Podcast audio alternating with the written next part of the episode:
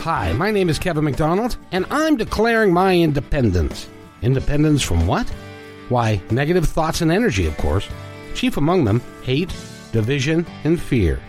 You see, I know that we're all one, and together we can solve any problem, save our planet and each other. Please, join me as we come together as one and choose a better way to be. So now, let's begin with my independence report.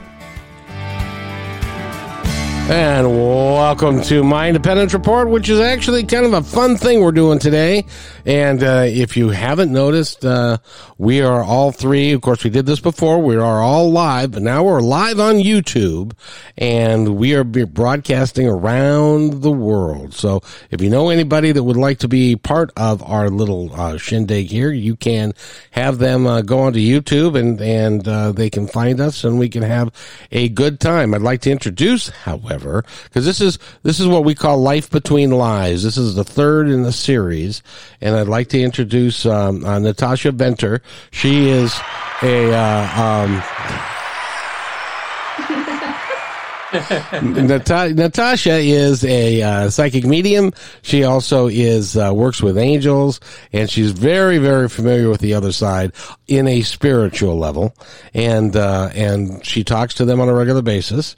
And uh, she's with us today, and we're going to talk with her about what goes on on the other side. And we have a gentleman by the name of uh, Regan Forston, and he is with us, and he is a. Uh, um,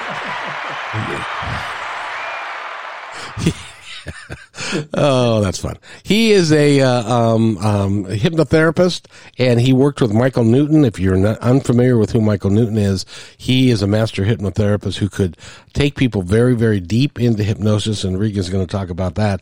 Take them very deep into hypnosis so that they could remember what the, what the hell they were doing in between lives and stuff. And that's what we're. So, welcome the two of you. How are you? We're fine. Doing good.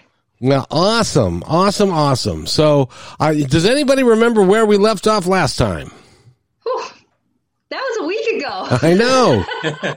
lots of had lots of stuff was happening in a week. I think.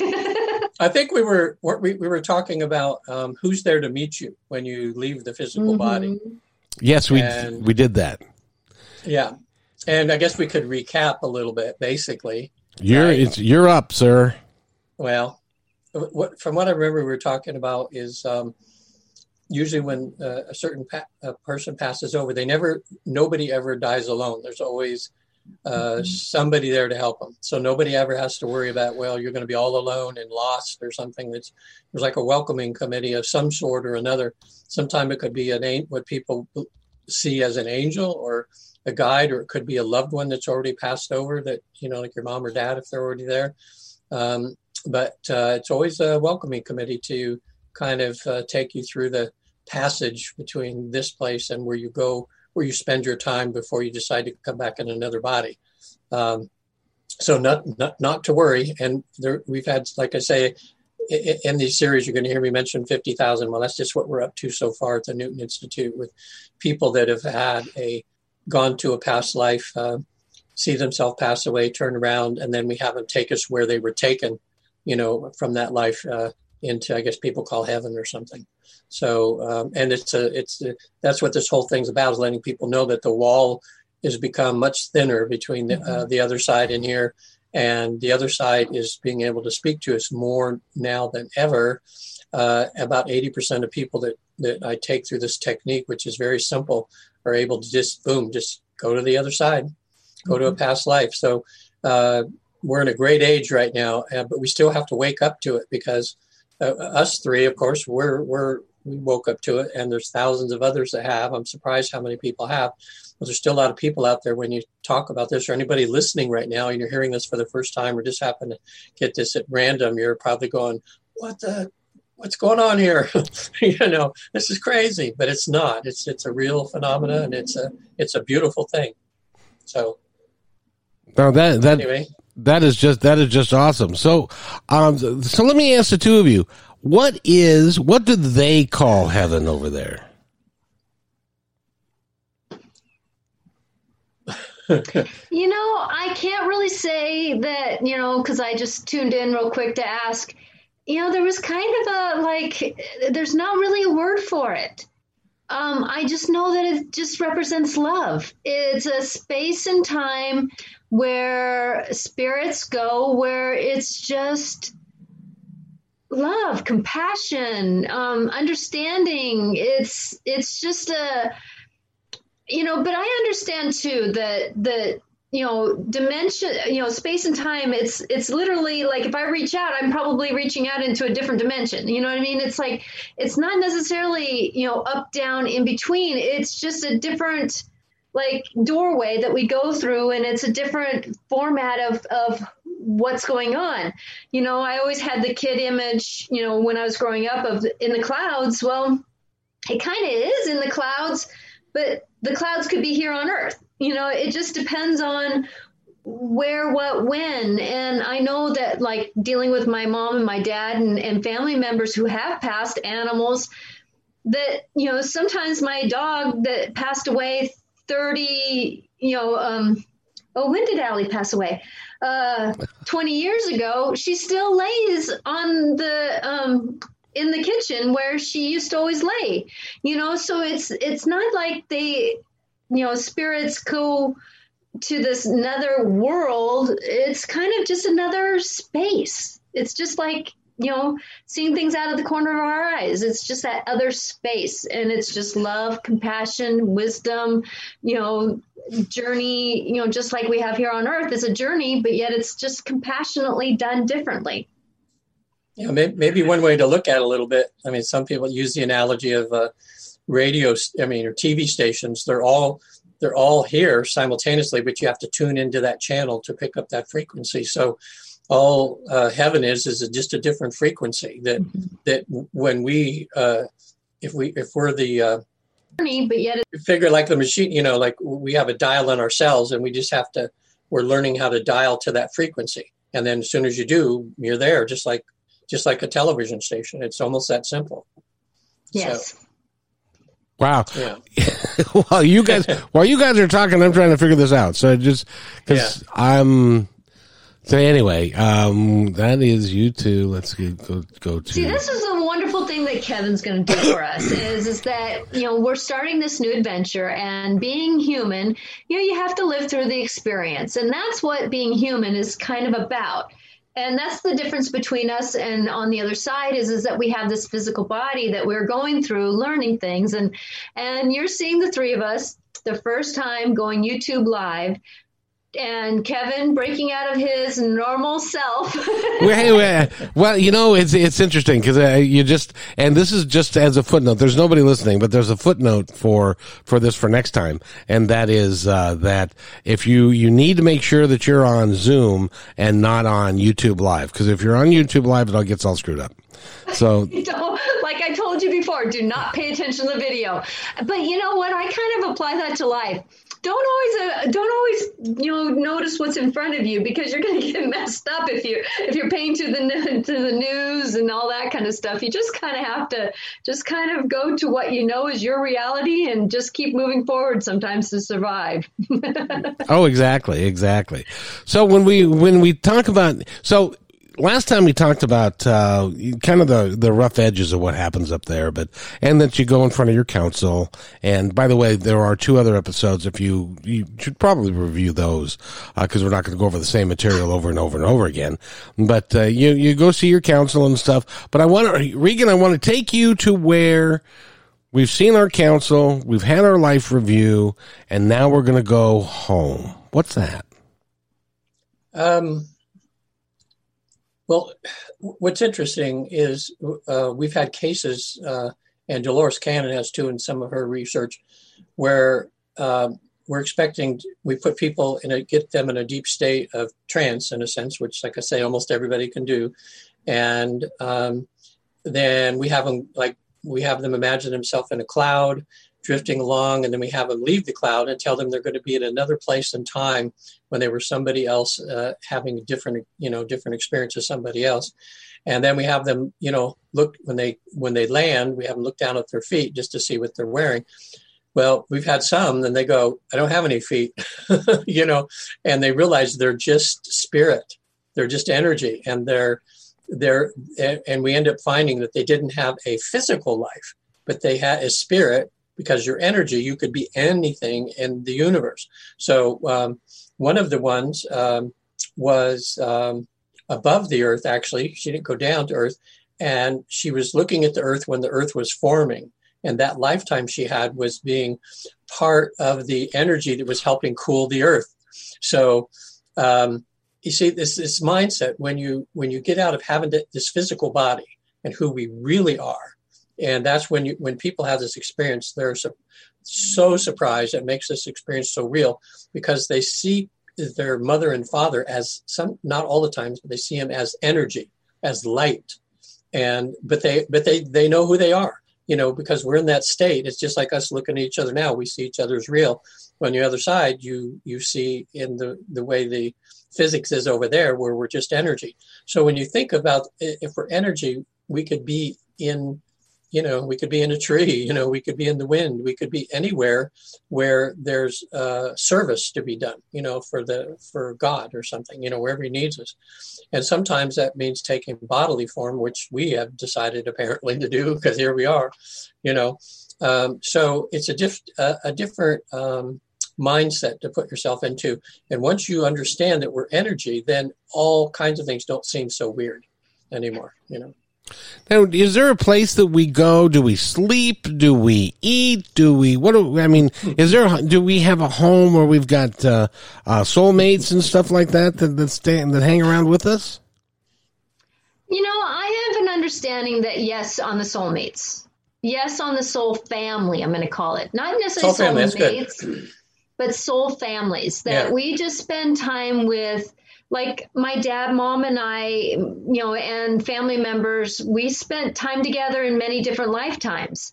And, you know, I know my dad and I were, we were like, I would call us soulmates in a way because we, uh, we've spent many lifetimes together. And, and, you know, so with that, that we have soul families that we commune with on the other side. You know, like my dad and my mom, they come back together, but my dad is busy doing his spirit work. You know, he's he's one of the worker bees. I wouldn't call him I would call him an earth angel. You know, when he spends time on this earth, he's more of an earth angel. And so uh, when he's in spirit form, he's doing his earth angel walk, you know, even in spirit. So with that that that we do spend time with those those beings. And and I want to kind of come back to what you were saying, Regan, about how we're not always spirit. I have had a past life where, and it was between this one and my one before, where I was like in World War II, World War One, and I was helping beings come off of or get uh, if they were hurt, get them off of the the trauma field, you know, where the war was going on, and back into their pits were you a medic? For words right now, but I was an angel doing that. Yeah. Oh, so you were you, know, you were not a physical. I, I have an understanding, ego set aside, that I'm an earth angel, and so with that, that I kind of walk this life even now, just spreading kindness, spreading love, spreading wisdom, spreading just that hope for tomorrow. And that's basically what people, you know, when we're spending time in our spirit form, that's what the intention is really is how can we navigate through? And that's that next step behind the the wisdom that we gained from what did we go through in this life that life review as we called it you know they move into that next like this is who i am they're either getting ready for their next life if they choose to step into that, or they're just kind of being, you know, capital B E I N G. You know, they're just being where they're at. There's not like a, um, you know, sometimes there's jobs, you know, like my dad, you know, hey, can you go help da da da da? You know, the kind of the there's kind of like different. I don't want to call them hierarchies because it's not better than, but just people who are kind of knowing that oh wait a minute we need assistance over there. Can you go do that? You know type of thing. So there's kind of there's there's just there's jobs but there's not necessarily a um, put the rucksack on and, and walk through the job. You know it's more spirit realm. It's more okay you know this is the greater good that we're trying to pull. Well you know and, go ahead regan. Well um, yeah um, in um, Michael's research too, he asked that when people are on the other side, and he says, "Well, what do you do?" You know, over there, and um, it was interesting to see that it's like there's a you know probably uh, an infinite amount of jobs you can have over there. Because when you think that life is teeming all over the all over all the universes in every aspect um, you know not just earth they can go somewhere else. They can um, and uh, a lot of uh, the souls up there never experience uh, coming into an earthly body they, in other words they've chosen just to stay and they've always been in that realm you know like when god mm-hmm. created them they just stayed in that in that part, and then some of people, some of them decide to incarnate here or in other places. Um, but uh, one of the things I found interesting was, and again, this is more mind blowing stuff, and I want to tell people that are just listening to this, we're just we're just trying to figure things out here. You know, even mm-hmm. the three of us right here, and we know a lot from the research and personal experience, but uh, we're just being open to kind of what comes and how the pieces start filling in. Uh, but over there, like uh, we have a spirit, we have a, a, certain amount of creative ability that God gave us. So um, a lot of the souls over there, when Michael would say, "Well, where did you go? What kind of job did you do?" and other things when you were spending your time in heaven, and some of them would say, "Well, we go and create." Like they were learning how to create minerals, they were mm-hmm. learning how to create things so other planets were being formed and things like this. And it was a matter of like trial and error. You know, some of these souls kind of goof up and like, "Oops." Uh, uh, there's a dinosaur. How'd I do that? You know? I mean, that's in my mind what was going on. It's like, you know, that's the, there's a lot of trial and error going on with souls that are trying, just like people, a new job, you know, and God uh, has you go out there and then you get better and you get better and better at it, you know. Um, so they say, don't worry about what you're going to do in heaven. I mean, if you want to sit there and play a harp all day, you probably could do that, you know. Mm-hmm. Um, but most people want to get busy. They want to learn. They because they're, they're we're all part of God. We're this love. We want to do things to help each other. You know, so they usually pick a job that's going to do something, whether it's to prepare a planet for other souls to to come into, or just to do something productive, something that comes from from love. You know. Um, oh, and then uh, so far the experience of uh, asking uh, people when they're over there when we ask about God, they call God over there, a lot of them refer to God as the presence. Mm-hmm. And then, and when we say, well, you know, can we go talk to God or something? And they go, well, God's above even this where we're at. You know, I mean, it's like, it's like um, people can talk to Jesus or Buddha. You know, you can talk to uh, different uh, people over there, um, and people have an audience with Jesus or something like that. But as far as God, the the oversoul or the whatever, you know, they uh, they just say he's he's still beyond here, you know. So that's how that's how expansive God is, and how I think it's incomprehensible to the human mind. Well, I, I, if you guys don't mind, I'd like to give you an analogy. It's called my okay. It's called my pumpkin pie. Uh, are you ready? Okay. Okay. There's these three souls that are that are up in heaven, and they're and they're talking to each other. And two of them said, "You know, or one said to the other, my favorite holiday was Thanksgiving. And he goes, why? Do you like the dressing or the man? No, it's the pumpkin pie. I love pumpkin pie. And those two guys had been on Earth and they had both experienced Thanksgiving. The third one was, had never been to Earth or had never experienced Thanksgiving or pumpkin pie. And he said, well, what's it like? And the other two guys, you can't describe it. I mean, I, I can, I can feel it and I can sense it and I had it and I experienced it, but you can't describe what it tastes like and how it uh, affects in your taste buds and everything that's, I can't describe it for you. And he said, well, that's, that's a shame. I would really like to have that experience. So he decided that he was going to uh, come back to Earth, and he picked a place that had Thanksgiving, and he enjoyed pumpkin pie. And then shortly thereafter, he was back in heaven with his other two buddies, and they all three said, well, "Let's have pumpkin pie because we now all know what it tastes like." Yeah. Because they needed that experience. Is that is, am I am I high? I haven't had anything. I'm in Washington, and it's legal, but I haven't had anything. So is am I high or what? No, but I'm hungry for pumpkin pie now. yeah, and that's a good. I think that's a good analogy because um, what Dolores Cannon does in her works too is uh, from what she's found out from the the thousands and thousands of cases and stuff um, is that you know you have to think of everything as infinite. In other words, and all this, our lives and everything like this, we've we've always been, we always will be, and we continually are get, gaining experience of some sort or another. Um, you know, like we we just have to almost experience every molecule of existence in a sense. You know, so um, you know, we we still are. You know, we're we're we're little minded people, really. You know, we look at things as everything is right here when really it's all over the place. You know, so. Um, that's why I think in, even in this work that the three of us are doing, we're going to be continually having our minds blown like, whew, you know, because it just goes deeper and deeper and more and more. But the good thing is, is it's all, uh, like Natasha said, it's just all love. You know, it's just all about being a coworker, about love. So we pretty much just need to concentrate on the life that we have now of being the most loving person, we, the most kind, uh, the most giving person we could be. And you don't even have to even worry about the rest. That'll all take kind of take care of itself. So just got to concentrate on, you know, being a being a good person, and and as a result of that, just watch what happens with your life and the world. You know, everybody did that. What do you think, Natasha?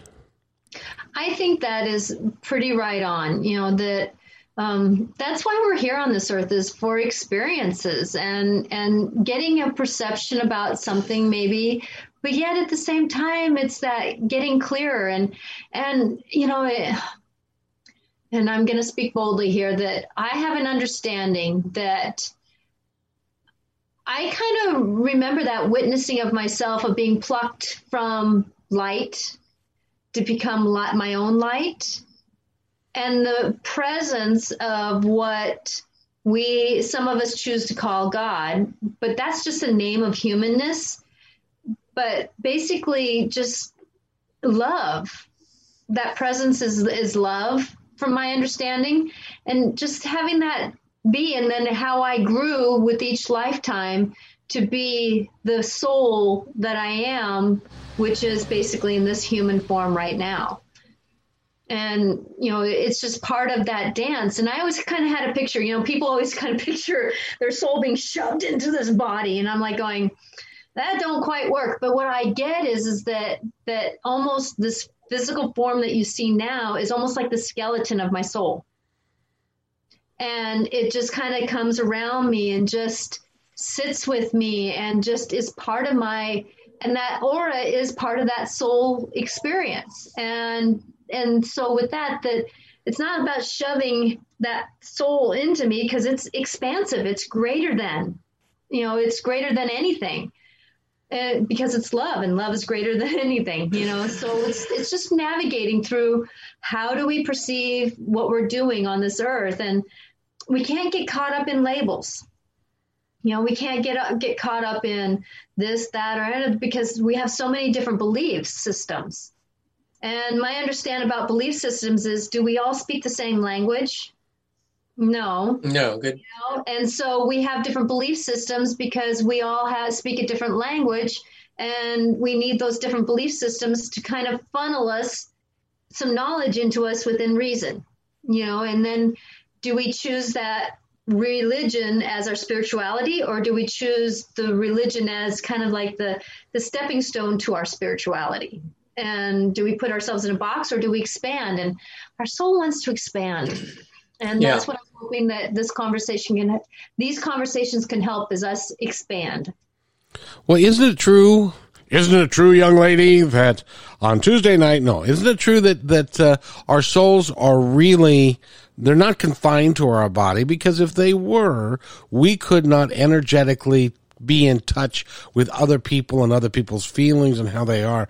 It actually is much bigger than what we are as a human uh, in our little body. Uh, it's it's it's um, a bigger expanse, and that's how we can touch other people and uh, in in an energetic way, and that's how you can do the type of work that you do.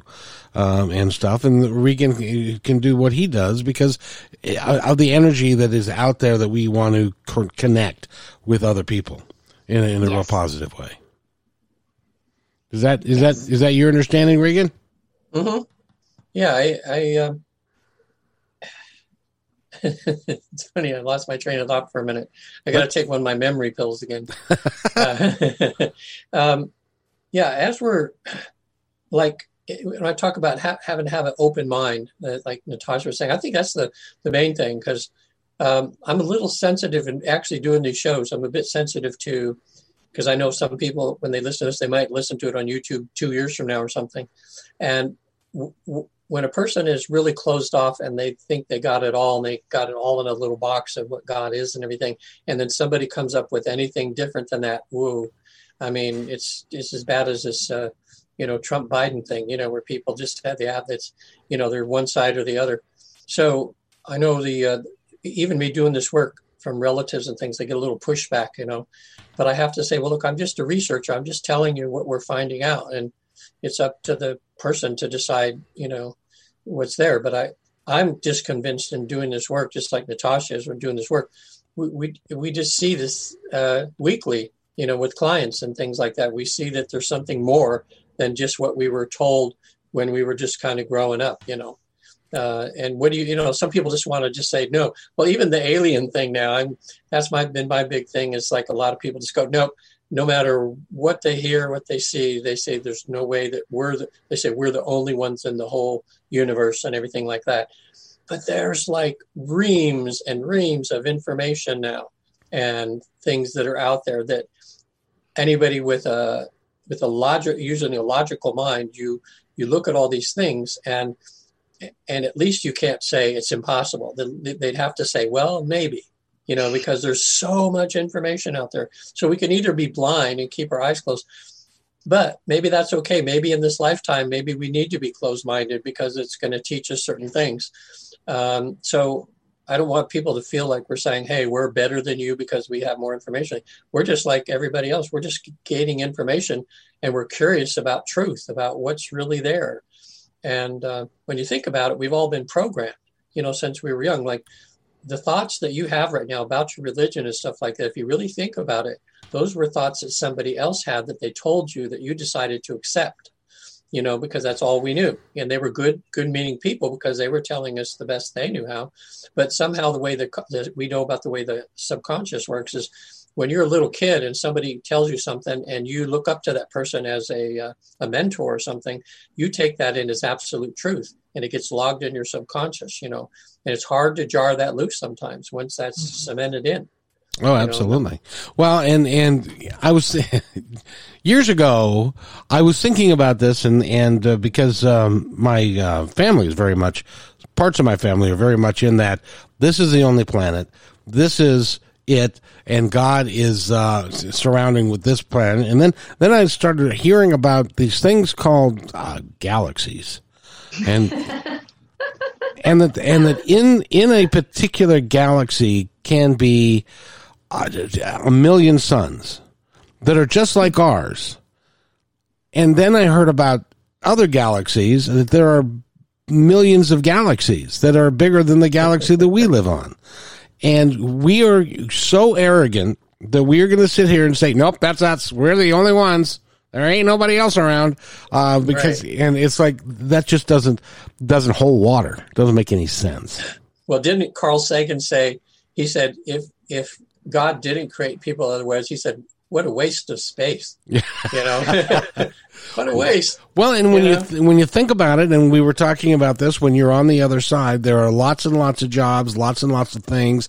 Learning yeah. how to create, learning how to be a mentor, learning how to work with animals. I mean, there's, uh, there's so many different things that you can do on the other side that you decide that after after you get done incarnating here, you can then go there to do more involved work because your understanding is better.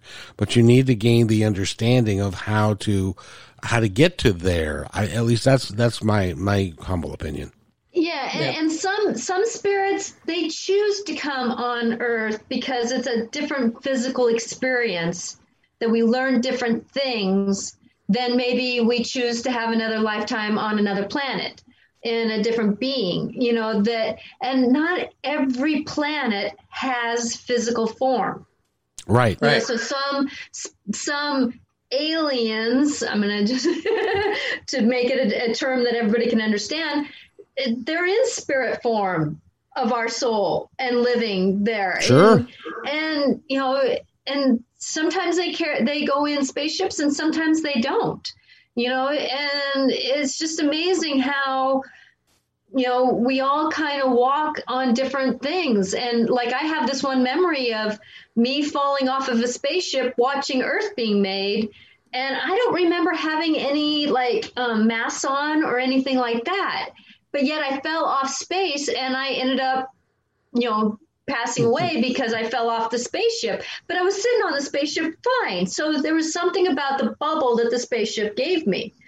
I don't know. I'm I don't tune into that lifetime as well as I do, but but I but there was two things. I remember Earth being made, and I don't like edges anymore because of falling off something like that. You know, I don't mind heights, but I don't like looking over. You know, so you know you never know where past life can trigger you in this lifetime, but that's a whole nother conversation.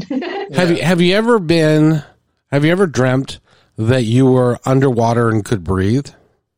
Yes, that's the mermaid lifetimes. and that and that's your home and because you can breathe underneath water and stuff i'm convinced that that has a basis in reality Yeah. Many of us have had past lives as mermaids. Yeah, or just aquatic creatures. Yeah. Yes. I, I- we've had in some of the cases uh, when the people are in trance uh, and we have them in another life, and that's their their. Um, oh gosh, I forget. I wish I, there's so many cases I read, and I get them all intertwined sometimes. But basically, um, they they were trying to look at the body and things like this, but they were in water. But that Mhm. was that was like us with air. We don't, you know, it took them a while until they came up, and then they when they when they kind of came up and one of them saw some land like had peaked up above the water and then they realized that that that was a different place than where they lived or having their life which was in in water you know so um In- i don't know. I just intelligent thinking- life is all throughout the galaxy it's teeming it's everywhere. with an intelligent life. Yeah. Yeah, and so many people think that it's crazy thoughts when they have dreams about being a mer person, or if they're um, were a star person, or even if they, you know, like there's many times where you know in spirit. You know, I would travel around at night. I even flew into my mom and dad's bedroom as a kid. You know, so it's like, you know, our spirit flies around even at night and sees Yeah. crazy things. And so, you know, we gotta have to sometimes it's kind of like you know doing youtube live where there's the the you know you got the zoom and then you got the delay you know we have to kind of almost tell our minds that we can we can uh, we don't have to understand it but we can understand it. You know our bodies our minds our our hearts just kind of know what's truth where our mind tries to say or you know what we were told as young kids you know what we believe in isn't true. And it's like because there's many of us as kids that we have memories of past lives. Sure. Yeah. and our parents start saying that's not true. Where is that coming from? That was a dream you know? Yeah. It wasn't. It was it was remembered. And and it's that's where it's sad. There's so many intuitive people that were shut down as young kids because they were told don't believe it. Right. My two-year-old Well- son said to uh, his mom when she was mad at him one time she said you know when i was the mom because he, he he he believed that he was he was her mom at one point. Yeah. Yeah well you know if we get you know from time to time maybe some of the shows will mention stuff and because we don't know if this is the first or only time people will see this too uh, that brings up that, that whole subject about kids if remember past lives. And again let me mention that because hypnosis you know some people say well some people remember past life but they were they were in a trance and they were suggestible and their mind just made it up. Um, well, the study that the University of Virginia has been doing for 40 years has been on children who remember past lives, and then they follow up with the information the kids mm-hmm. say and try to prove and find that that what they said was true. And they have over 2,500 cases mm-hmm. now there where they've been able to uh, interview the child and then uh, find a newspaper articles or something, or go way back, or some of them that reincarnated pretty quickly. S- Some of the people in their old lifetime were still alive in this lifetime and the kid was able to go like to the house and say, "This was my bedroom. This is my uncle so and so, whatever." You know, so uh, people can look that up if you just go to well anything by Ian Stevenson. You know, he wrote these books on children who remember past lives. And it talks about his trips around the world. And then there's another gentleman now. I should get his name, but he's got a great video on YouTube. Um, that you might be able to find. It's on there, and he's about all the current cases they're finding out. So, and these are kids aren't in hypnosis; they just say, "Daddy or mommy, I was. I was they in another lifetime." yeah, yeah, and, and, that's the thing that about um, that about being the human experience that I've witnessed is is that there's a short time of um, uh, when somebody's born that they're kind of like in no man's land. They kind of float between spirit realm and and memories of past and and moving and moving forward. And then kind of life or reality kind of hits and then there's that kind of um, I would say almost six months before somebody passes, that there's that kind of the wall really starts thinning and they become elusive into walking in and out of this world. You know, their spirit kind of starts going away. And like you've mentioned, Kevin, that, you know, your brother's in this realm and he's probably more out getting, you know, guidance on how to transition than he is, you know, here. Yeah, he, yeah but he ain't listening. There's yeah, Kev, yeah. What's the latest with your brother, Kevin? What's he? Uh, um, how's he hanging in there? Well, they they uh, for those of you that are listening, my brother was diagnosed with stage four lung cancer, and he they the oncologist said uh, I think it's time for hospice. And my, and my brother, of course, said, hell no, it's not time. I'm not going anywhere. And so they got uh, hospice involved and then they got uh, a cancer care thing over here involved, but they were looking for somebody that was not nearly as advanced as he is. And so they said, you know, hospice would be a great place for you. So, so now he's in, he's in that process. And you know, I was thinking about this. I would get, get love to get your guys' opinion when you're in that process, when you know, well, first of all, we all know we're going to die. It's just a question of how and a question of when. And when. But in his mind, he knows he's going to die and he knows how and he has a rough idea when. How do you think you would handle that, knowing what you know about the afterlife? How would you, how would, would you process that? Uh, I had to, I had to process that about four years ago um, I had helped a client, hypnotherapy client, who was an elderly man, and he needed to go to a, a retirement facility, but he needed to sell his house. So I volunteered to help him paint the front of his house so that because uh, he didn't have the money and stuff like this. So here I'm out in 100 something degree weather, and I haven't been doing this, you know, painting forever. And anyway, uh, I got sick of that night. I was uh, sleeping, and I and I started getting the shivers, and I thought I'd caught like a cold or something, or got heat stroke, you know. Um, and uh, my girlfriend uh, at the time, uh, who I'm actually with now, a wonderful human being, uh, Patty, she uh, for a birthday present, she was taking me Hawaii. So I went from L.A. I just met her there. We got on a plane, and I'm, I'm thinking, well, this is I'm just heat stroke. I'm going to be okay. I'm going to get over it. We land in Hawaii, and I'm so bad that she makes me go to emergency room we go in emergency room, they take a, an x-ray of my lungs and they go, whoa, we think you have lung cancer. So they flew me. They got me on a plane. They flew me from one island to another. I ended up being in hospital for a month in Hawaii. And uh, they, it took them uh, two weeks to find out what it actually was.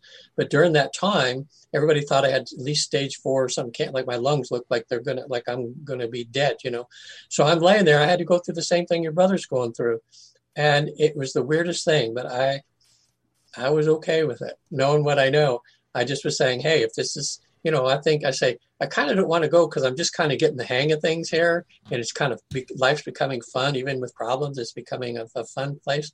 But i i was i was a, somehow I was at peace with it. And when i when i finally got out after a month and i lived through the thing they found out it was uh, valley fever which is in California, there's just a few places in the world you can get this thing called valley fever. They have a name that's like like this long, you know, what it's called. I never know what it is, but valley fever for short. It's a spore that's uh, buried in the earth. And when it dries out and wind comes up, it comes up and gets in the air. And if you're just driving down the freeway and you breathe in one little spore of it, and it gets in your lungs and it and it just it's kind of like covid a little bit where it just messes with your lungs and you and the mortality rate about with people over 60 was pretty high. So um, anyway they fixed me and i got out of there. So at the end i thought okay let me just be honest with myself. What and i try so i'm going to write down the negative things and the positive things about me having to almost dying and be in the hospital for a month. And i came up with 42 good things and one bad thing you know. What was the bad thing? The food. I could not i did not even want to eat the next meal they were going to give me. It just was horrible. Yeah. and i thought and i thought here they are in a hospital to heal and it's all this processed junk awful taste and stuff you know? So uh, but it was okay so but that's because of my belief system i think. It's like like okay if it's time to go it's time to go. And you kind of go oh shucks you know, like like I kind of I kind of want to stay here a while, you know. But at the same time, part of you says, I know if I die, it's going to be okay, and it's going to be what's supposed to be, and it's going to be my time. Natasha, you know. Well, you know, I've watched many people pass, and the like my father, he had a very enlightened spirit life walking. He just, he, just, I always said he had one foot in this world and one in the other world, you know, the spirit world. And he didn't want to leave us behind, but he was kind of okay leaving his body behind. You know, he didn't want to leave his relationships behind. And then my my uh, mother of heart, um, she came into my life after my mom passed, and she was in my life for 20 years, and she ended up being kind of my mother. so I called her my mother of heart. And she, every time she got ill, I'm leaving. I want to go. I'm leaving. Well, about the age of 81, she decided that it was her time. And she went very, I would say, gracefully for having her body go from a walking state of a basic healthy woman to not breathing. And it took her about a three month process to go through it because our physical bodies have this one something in the brain that says breathe and blink and the heart beats. You know what I mean? It's like there's these the primal thing that tells us to breathe and that kind of stuff. And she had to coax her body. Her spirit wanted to leave, but her her she had to coax her body into leaving, and and she she did it, and it was graceful for her in that sense, it was still troublesome in its own rights, but you know, she went peacefully. And yeah. you know, she would tell me that, you know, the last three weeks of her life that she wasn't here. She was having conversations with loved ones. She was having conversation with guides. She was having conversations with everybody. She says, I've learned more about my life in the last three weeks in this bed than I have for my whole life, you know? It's because she had that knowing in her spirit. And it was interesting to watch, you know, her go compared to, you know, the people who weren't quite as spiritual and not quite as wisdom. And then watching my animals go, you know, they're very spiritual based and they left quicker than anybody because they just kind of said, I'm done. No, they get it. They yeah. get it. They they, they well, really get it. Go ahead. You know, I, I heard they, this. They did it. I heard the story again that I'd read about Sam Kinison, the uh, comedian, when he died. Yeah. Uh, and um, I always thought that was interesting. But I heard that years ago. That's before I was doing any of this work, and it really makes sense now. I guess he was driving his Corvette uh, uh at a high rate of speed in Nevada or something. He crashed, and he must have had a follow up car or something with friends or something because it seemed like it was someone that knew him that was holding him when he died. And he was yet first he was going, I don't want to die, I don't want to die, I want to die. And then at one point he got peace, peaceful. It was like he was looking and like talking to people that they couldn't see. Mm-hmm. And then he said to his friend that was holding him, he says, It's okay, it's okay. I can I'm ready to go. And then he died, you know. So uh uh, but I, I guess I, I've had so many people in the cases I've read and my clients that I've had that when they die in other lifetimes and they get to the other side, the majority of almost immediately are like totally okay with it. Like, mm-hmm. like, oh man, I'm done. Good. Thanks. Oh my gosh. What was that? Some of them are still emotionally connected to that life for a yes. little bit. and it takes them a little transition before they're okay, but just just a little time where they're kind of like, oh, oh, I wish I could have, and then they like, wow, and then they transition into their real self, and and they're totally okay. So I know that'll be me.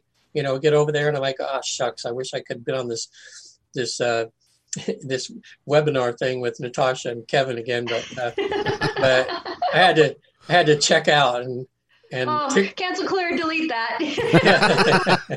yep, cancel, clear, delete. Time to go. Time to go. Yeah, because I'm older. See, I'm older than both of you. I'm in my 70s, so mm-hmm. you know I'm looking and I think, well, realistically, even if I take good care of myself, maybe I'll get to my ni- 90s or something. You know, like my mom did. Um, and although interestingly so, I went to a webinar in Marin on a TED talk. It was a, a TEDx talk, I guess, and they had people on the panel that were from uh, the different places that are in the know about what's going on health wise with people in the world. And they said that, um, like my my grandchildren's children should easily live to be 110 or 120 with mm-hmm. all of the technology that we have going now. So, you know, we're uh, we're getting we're getting there. You know, where people what in the old time would live 40 or 50 years old, and now we're we're complaining because we we only live to 80 or 90. And um, yeah, you know. you know, but there's this there's there's this other thing. I my mother who's in her 80s, and I went to uh, Red Lo- or uh, uh, yeah Red Lobster one time, and uh, as we're walking into the restaurant, there was this van from a retirement home. And we said, "Oh, there's somebody's having a good time," and and so we walked in and we sat next to this large table of 16 people. There were 14 women and two guys. Then they, uh, the women were laughing and carrying on and having a good time. The guys were in walkers. They didn't look like they were mentally there anymore. It's like, okay, you girls, you have this life as long as you want it. But when I get to that point, I've told my kids, we have a, we have a signal. When I get to that point, um, there's, they're supposed to take me to the Aurora Bridge with, in my, uh, uh, wheelchair and throw me off. And then, yeah. you know. but I would say, but I would like to talk about that though, that women have been taught it's okay to cry. It's okay to be emotional. Men from past experiences of past, you know, generations have been shut down. And I don't know what you mean. Carry that much pain and ache in our bodies. Our bodies pain and ache and with that the the you know i'm hoping that the men of today's world you know uh, especially the youngers that they've learned that they can have, be emotional like i grew up my children um, i have one who's transgendered into a woman now that when they were younger i would say you know society may not want you to cry you know in school and they may make fun of you so you may choose not to want to cry then but I want you to know that anytime you want to come home and let it loose, come home and let it loose. That's not you know, manly. You're not allowed to do that. Come on. What's the matter with you? Yeah. Well, I, uh, I, I published this in some of my books uh, uh, about my. I used to have anger management issues all the way up till my early 40s. You? When yeah, me. I know. You seem like such like a you seem People like such a mild soul. I know I am. Well, I am now, but I didn't used to be. Mm. I mean, well, I never was like a cruel person, you know, like a cruel evil guy would come home and just beat his wife or something. But um, when when I couldn't handle this, what we call fatal peril, it's like when you when you feel like oh, oh, like this, you know, uh, I would yell and throw things, you know, break things and stuff and scream because I didn't know any better. I just thought that's what people do, you know. Uh, anyway. Um, when I when I finally saw the collateral damage it did when my 11 year old stepdaughter was crying for two days because of of a hearing my wife and I argue over something, uh, and then my wife told me that uh, uh, I was coming down the stairs and my 11 year old was going up past me and she was crying and I asked my mom I said well what's going on? Did they she got made fun of at school a lot and I said they they bothered her school again? And she says no it's because of of that you know argument we had the other night. And I oh god i felt like i felt like a sledgehammer hit me in the gut. And i realized that i was causing my yelling and screaming caused this 11 year old to be crying for two days you know? So uh, here's spirit working again now natasha you're going to like this. My wife was in a in an adult education class. She was in a class uh, uh, about health i forget what her class was. But anyway the person next to her could see she was a little worried about something and they she confided in her. And the woman says wow my boyfriend used to have anger issues too. He went to this thing called man alive in sacramento and uh, he said he just totally turned him around. So she came home and she said regan would you would you be willing to take this thing? And of course you know sucking in my ego and all that kind of thing like a man doesn't need anything uh, i said okay. So i signed myself in I get in there that night. There's a circle of 21 guys. Some of them got tattoos on, the gangbangers, things like this. The guy that was right next to me looked kind of normal. He ended up being a highway patrolman, and he volunteered to be in the class by himself. So did I. Everybody else was court ordered into this anger management thing. But yeah, court order those that that yeah. saved my marriage. That court order, my husband getting being caught being drunk yeah. driving. But, yeah, my ego, my ego got in the way, and I'm like, I'm late, I'm sitting, I'm looking at these other people, and I'm going, I'm not like these guys. I'm not a gangbanger. I'm a good guy. But then when they went over on the drawing board of how they've learned how our mind works, how how like we think we have buttons that get pushed, but actually mm-hmm. we actually in an instant we decide to do violence and they teach you how to slow it down by teach you an anchor that when you feel like oh, like this you teach your mind that that you that that's about when you're about ready to blow and because you're a good person you don't want to hurt people you love knowing and all of a sudden going oh i'm about ready to blow and having that little extra second or 2 mm-hmm. then you you decide to deal with your feelings and to not go there you know and it worked like magic although it took a little time but the reason i brought this up is because in there it one of the problems that men have anger issues is because of all this stuffed emotion that they have of you know mm-hmm. Uh, boys got to have blue blankets girls have pink guys can't show their emotions and that and when pe- when guys would say well i can't do that I, that's not what a real man is He's, and, the, and the teacher would say how's that working for you you know and that really that is that making your happy life because you can't express your emotions you can't express your wants and needs and your feeling so um, in the class i was i took it for three years uh, every Thursday night, three hours. They went through the same thing. And over that time, everybody in my life got nicer. and it's funny. I saw the bumper sticker one day and it said, Boy, how you've changed since I've changed. You know? Yes. And I got the respect back of my family and that. And so I've had, uh, I keep track, I've had two incidences that I don't like that happened in the last uh, 26 years they had, and one was when I was being attacked by someone that was bipolar that was off their meds, and I just I, I got angry and responded in a in a way that wasn't eh, me, you know, that I wasn't me anymore, and I to this day when I think of that I I feel sad inside, but but that's how much you you know so people out there listening to this i mean we're down here to learn and that to me that's one of my life's lessons down here is to learn how to deal with emotion to learn that men need to be able to express their feelings.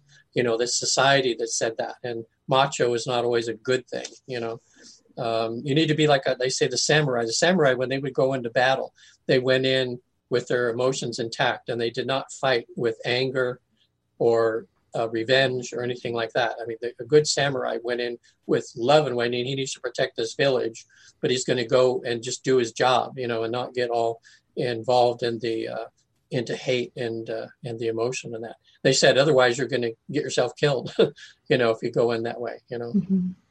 So anyway that's you know men out there you gotta you gotta learn to it's okay to cry. And uh, um, uh, this this thing is still have it well it's only available in sacramento right now. If anybody has in sacramento it's called uh, it's called man alive. And they had they still have a program going on there. This is twenty something years later, and it's I hear it's evolved into being even better.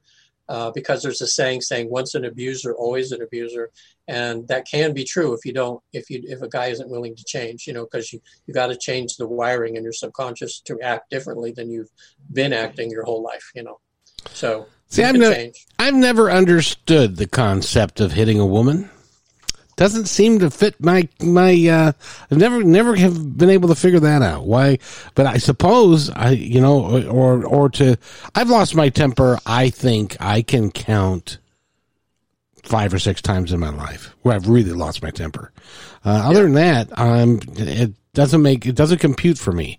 Now, is that because uh, Natasha, and this is for you? Is that because that's at our soul level, or is that uh, a combination of our soul and our brain? How does it work that some people like me never get really upset, and some people can't survive a day without it. Well, I think it's kind of like um, this is going to reach into other conversations, but it's kind of like a hand. You know, we have the astrology. We're made up of different planets. You know, you know, like my husband's a Leo. I'm a Cancerian. A Cancer. You know, I don't like that word Cancer because it's one yeah. of my lessons of is navigating that because I've had too many family members die of it. So I'm kind of like cancel clear, delete that. so with that, that there's that star person, you know, the star part of us, and then there's the soul body that has to learn these experiences, and then there's the the the makeup of our parents' life uh, journeys, that kind of thing. And, you know, and this particular finger is not meant necessarily meant to be that, but sometimes we got to say that to, to certain family members. You're number one. You're number one. You know, and then we have, you know, this um, knowings of ourselves, you know, and then, you know, we have this, but it all makes who we are. And, but there's a lot of people who believe and like you were saying earlier that that you know what we what we're told as kids we believe it. And you know it, we have choices along the way. If we grow up in an abusive family and we have that anger management we don't have the skills to learn anger management we're going to grow up more angry. And like for my husband who started drinking when he was 14, uh, 12, 14, somewhere in there. And I would say that a lot of people who have addictions, they have this kind of a emotional attachment. It's it's an energy, and it's called addiction. And that addiction carries anger, frustration, um, lack of acceptance, judgment. You know, it has uh, anything and everything that it's about the I am important and if it doesn't go my way, I'm going to be angry about it. And it's and it is called addiction. And some of us have addiction even to anger.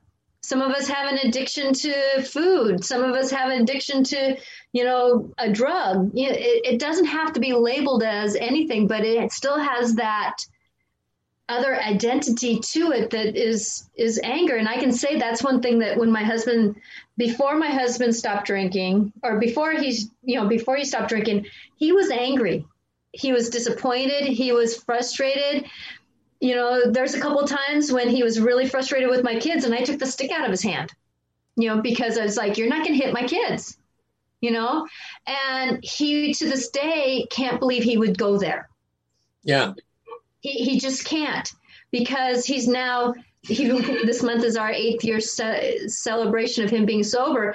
And that anger in him he still has frustration but it's not that reactionary impulsive mm, anger anymore you know? And and he's kind of taken that to the side and and started learning to accept life. Yeah. and he can control it. And that's the difference i think with a lot of of people that they don't realize what is really attached to them from what they've learned. And that is you know i know that we're not going in talking about past lives and that kind of stuff but that's part of what we're in this life to do is to learn how to be how to be capital b e. You know we're not necessarily supposed to learn to be di- human. We're supposed to learn to be and it's not an interest it's not an easy walk to do that because we have all this i'm going to call it the shit stuff in our brains you know that yeah.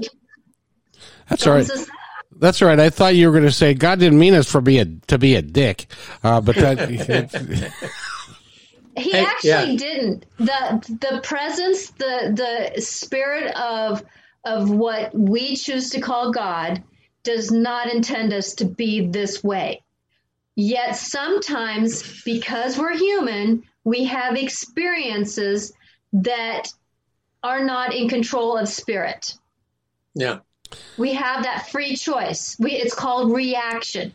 And if our parents, when we were three years old, hit us because they were so freaking angry and slammed us into a closet and locked us in, That was reactionary. That was not spirit allowing that. Now, the angel that chose to come and sit in the closet with you and hug you was spirit saying, We'll help you survive. So, yeah. so then, and many people don't understand that there was an angel with them, but there was.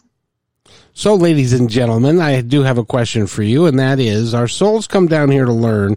We inhabit a body that uh, that we picked on our way back. And we, by the way, we didn't talk a great deal about what we were supposed to be doing on the other side. We kind of got sidetracked, but that's the cool thing.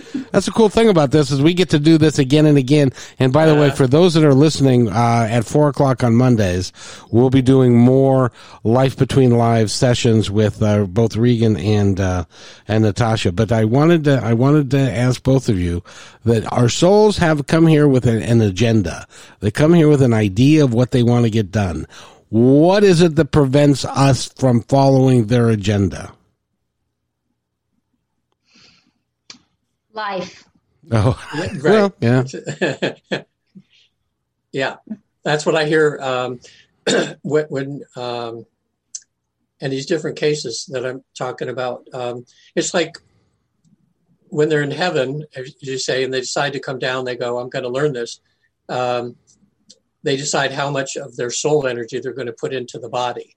Uh, that's why there's always part of us in heaven, you know, like we split, kind of split ourselves up, uh, which is why when I have people in, in trance, they actually merge with their higher self and then they become like Solomon. It's amazing what they can say or know or whatever. But um, what they say sometimes, they go, Oh, yeah, I'm going to go down to earth. I'm going to learn this. They get down in the physical body. And then all of a sudden they're going, What the? Oh my God, I bit off a little more than I could chew here. And they realize just how difficult it is in this human body and this in the in the earth world and as they say, as we'll pro- you probably hear say over and over again many times, that souls on the other side say this is this is pretty much the uh, hardest one of the hardest uh, places to come and mm-hmm. learn stuff. Because you get bombarded with emotional stuff and physical stuff at the same time rather than one at a time. And p- the souls come down here and they think it's going to be easy but they get sidetracked. They get seduced by too you know too much pleasure and and uh, not getting their work done you know? Uh, so um, this is hard thing. So don't people that listen out there, don't feel bad about yourself if you have issues, you have problems and things like this, because even the fact that you're listening to the show is going to get you a little closer to what you want to do. It's going to go make you think about, oh, you know, why am I really here? You know, well, just just do stuff that's loving in your life, and you'll you're going to get close to probably, you know, doing what your mission is, or you may or already be in your mission, you just don't even know it. Because sometimes a mission could be as simple as you're going to bring this ch- one soul into the world as your son or daughter, and you're going to be their mentor to teach them how to be loving and kind. That may be your whole goal. It may be simple. It's not always like a Martin Luther King or Gandhi or something big like that. Mm-hmm. A lot of times it's simple things. You know, I remember I, I think I sent uh, when I was talking to Kevin one time, one of the uh, one of the uh, sessions that uh, a therapist had. That she asked uh, the lady, "Well, what did you come to Earth to learn?" And she said, "Patience." Mm-hmm. And he says, says, "How long have you been?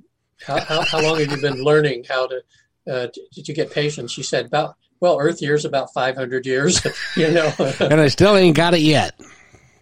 no, so you just gotta chill. You gotta laugh. You gotta love your life and the people around you, and and just be a you know a good person. You don't have to worry about all this spiritual stuff if you don't want to. Just here you are. You might as well make the best of it and be as good and nice of a person as you can, you know. Yeah, but I want to know. And, and a lot of people, I'm gonna I'm gonna help out some people here because I know, like watching my husband figure out what love was. He didn't know what love was, but he knew about being kind.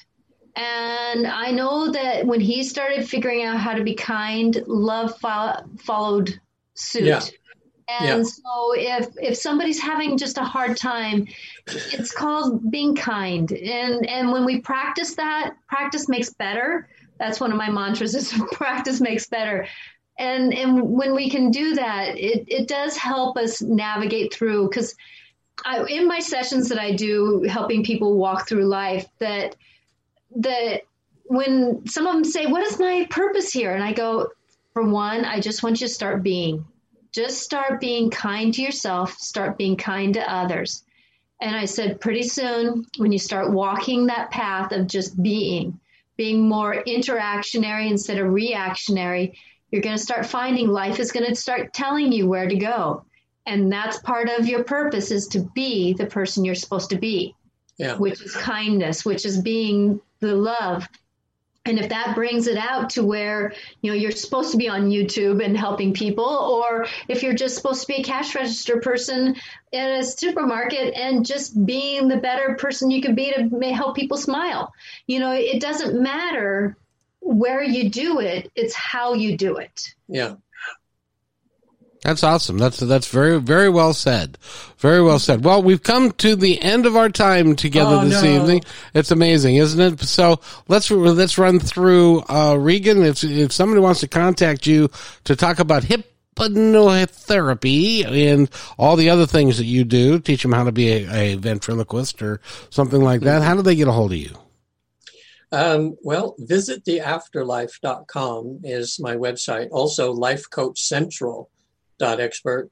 If you're listening to this and the spiritual stuff just has you has you uh, too spooked out, then if you go to the traditional therapy site, it's lifecoachcentral.expert. It's not .com dot .expert, and you can see all the good modalities that help you with your regular problems and issues you have. Uh, I'm in California, and I actually I have uh, an office in Los Angeles that I see people. One in Sacramento, one in the Bay Area around San Francisco. So uh, if you need help, just go to the website and you can get a hold of me there. Phone number, everything's there. Um, and just to let you know that it's so easy if you want to visit the afterlife, where and visit, take a little two-hour or three-hour visit to where you go in between lives, and that's what we want to motivate people to know that that's possible. You just get really comfortable. I get you really relaxed, and there seems to be a switch that most people have that you can just flip the switch and there you go to a past life and then there you go to where you go between lives and it's life changing it gives you this bigger perspective right off the bat. You're not alone. There's always somebody watching you and helping you and you'll you'll you'll feel love love like you've never felt before. So love to help you if you want to do that. Thank you sir. And uh, natasha you got I you got an You you got get- an, an announcement to make too Yes, I do. I do. I do. Thank you, Kevin. So, what it is is that I am at angelicclarifications.com and I love to help people work through life. I'm one that, if you haven't noticed, I kind of have had a life experience of looking at um, emotions, grief, and many other ch- avenues of that. And I love to support people navigating through a different understanding of how to be human. So with that, that and I also do my mediumship. So if you're looking at helping someone, if you want to have help communicating with a loved one, or if you are wanting to find out a past life, because many past lives do trigger us in this lifetime and I I can I can go I work well in the Akashic records as it's called. and also too if you would like on Wednesdays Kevin and I are going to be doing life clarifications and we're going to be having a lot of conversations you know stemming around what we talked about today and or many other conversations and it's going to be uh, a wonderful dance of, of being able to take comments and questions and and just be in that process. So if you would like to you have a session with me, you can catch me at Natasha at um, angelicclarifications.com. and oh and go ahead. Can i mention one more thing? If uh, you're out of california go to the newton institute. I think it's org oh gosh, I should know. Huh? But if you just type in Newton Institute, you'll get there. And there's a list of therapists in 40 countries that can help you have this uh, wonderful uh, life between life experience. So that's it. So there you go. And all I do is find people like you and put them on the radio. That's what I do. And if you'd like to find out more about me and what I do, you can go to My Independence Report, uh, the podcast, and just, just type in My Independence Report. We're on the front page. We're big time now. So we, I, so we do that. And given that, I, you know, it's great fun having you guys here. And I look forward to next Monday as well. And Monday Yeah. at four o'clock and it's going to be live again. So I know we've had some folks listen and come in and come out and stuff, but it, it's been it's been fun and it's going to grow and it'll be it'll be a lot of fun. So, Natasha, any last words before we kick it off? So I would I would just ask that through the transitions of worry, anxiety, and reactions, that we just be kind. Be kind to the one that lo- that's looking in the mirror. Be kind to the one that's looking at us, you know, who are in our houses, and do the better that we can. And please put the punishing stick down because we are human, having an experience. And many times, if we are angry, like you know, Regan was saying that he got angry with the person who was schizophrenic and, and off his meds, sometimes we have to meet. Sometimes I had to be angry with my husband yeah. to stop him from being angry at me, you know. But sometimes I had to walk out the door, you know, and let him be angry by himself. And that's where I'm hoping to help people work through that. So just be kind. That's yeah. that's the easiest way to start a new path is just being kind. Yeah, and uh, Kevin, here's a, just a quick thing. If you, I knew that. If you, if you, if you don't know where to start, just start. Uh, and do little acts of random comment, even if it's picking up a piece of trash that's not yours and putting it in a can.